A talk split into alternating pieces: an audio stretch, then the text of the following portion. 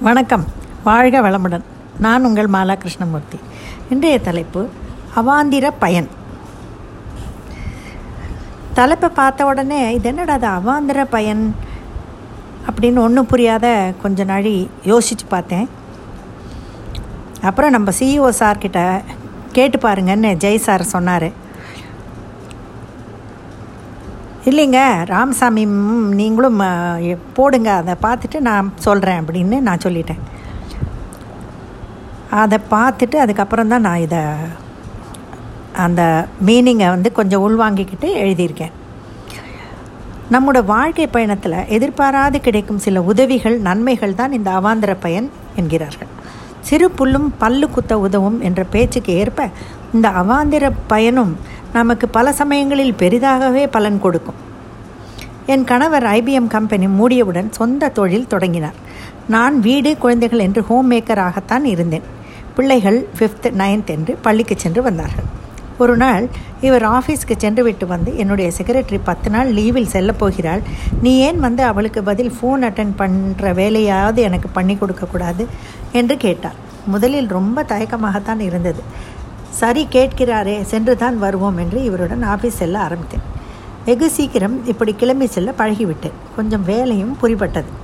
ஒரு வாரம் அல்லது பத்து நாள் ஆகியிருக்கும். ஆஃபீஸுக்கு ஒரு கஸ்டமர் எலக்ட்ரானிக் புது எலக்ட்ரானிக் டைப்ரைட்டர் வாங்க வந்தார். எனக்கோ கையும் மூடவில்லை காலும் மூடவில்லை. அதை இயக்கி டெமோ காண்பிக்கவும் எனக்கு தெரியாது. ஆனால் இதையெல்லாம் காட்டிக்கொள்ளாமல் வாங்கினால் பார்த்து கொள்ளலாம் என்ற யோசனையில் மெஷினை திறந்து காண்பித்தேன். விலையை கேட்டார். எனக்கு ஏற்கனவே சொல்லிக் கொடுத்திருந்தது போல சொன்னேன். அவரோ டெமோ செய்ய சொல்லவும் இல்லை விலையை குறைக்க சொல்லவும் இல்லை. போதாக்குறைக்கு முழு பணத்தையும் கேஷாகவே அளித்து விட்டார். மெஷினை பற்றி சொல்லித்தர மறுநாள் ஆள் அனுப்புவதாக சொன்னேன். தேவையில்லை இதை ஆப்ரேட் பண்ண என் ஒய்ஃபுக்கு தெரியும். இந்த மெஷின் அவளுக்காக தான் வாங்குகிறேன் என்றார்.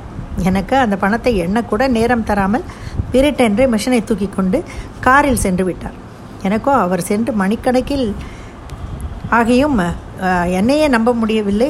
மனதில் ஒரே சந்தோஷம். நடந்ததெல்லாம் மெய்யா பொய்யா என்று நினைப்பு ஒரு பக்கம். இவரை கூப்பிட்டு ஃபோனில் விஷயம் தெரிவித்தவுடன் இவருக்கும் நம்பிக்கை இல்லை. உடனே ஆஃபீஸுக்கு வந்தார். பணத்தை காண்பித்தேன். அப்புறம் தான் நம்பிக்கை வந்தது.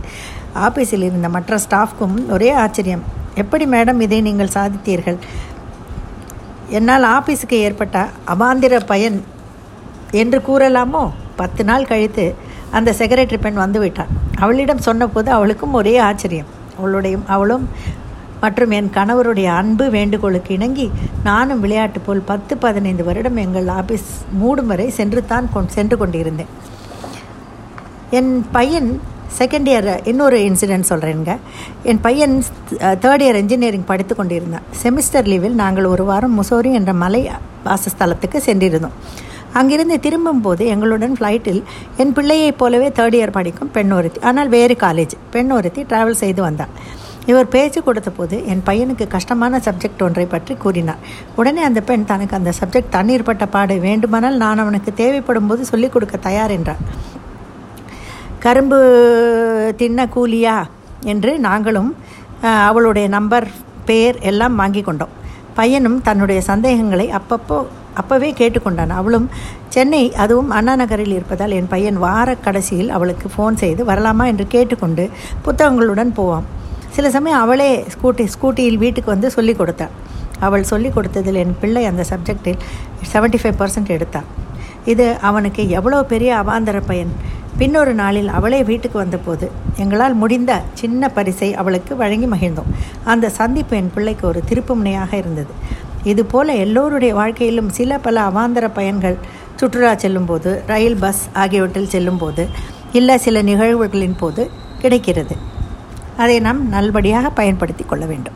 நன்றி வணக்கம்.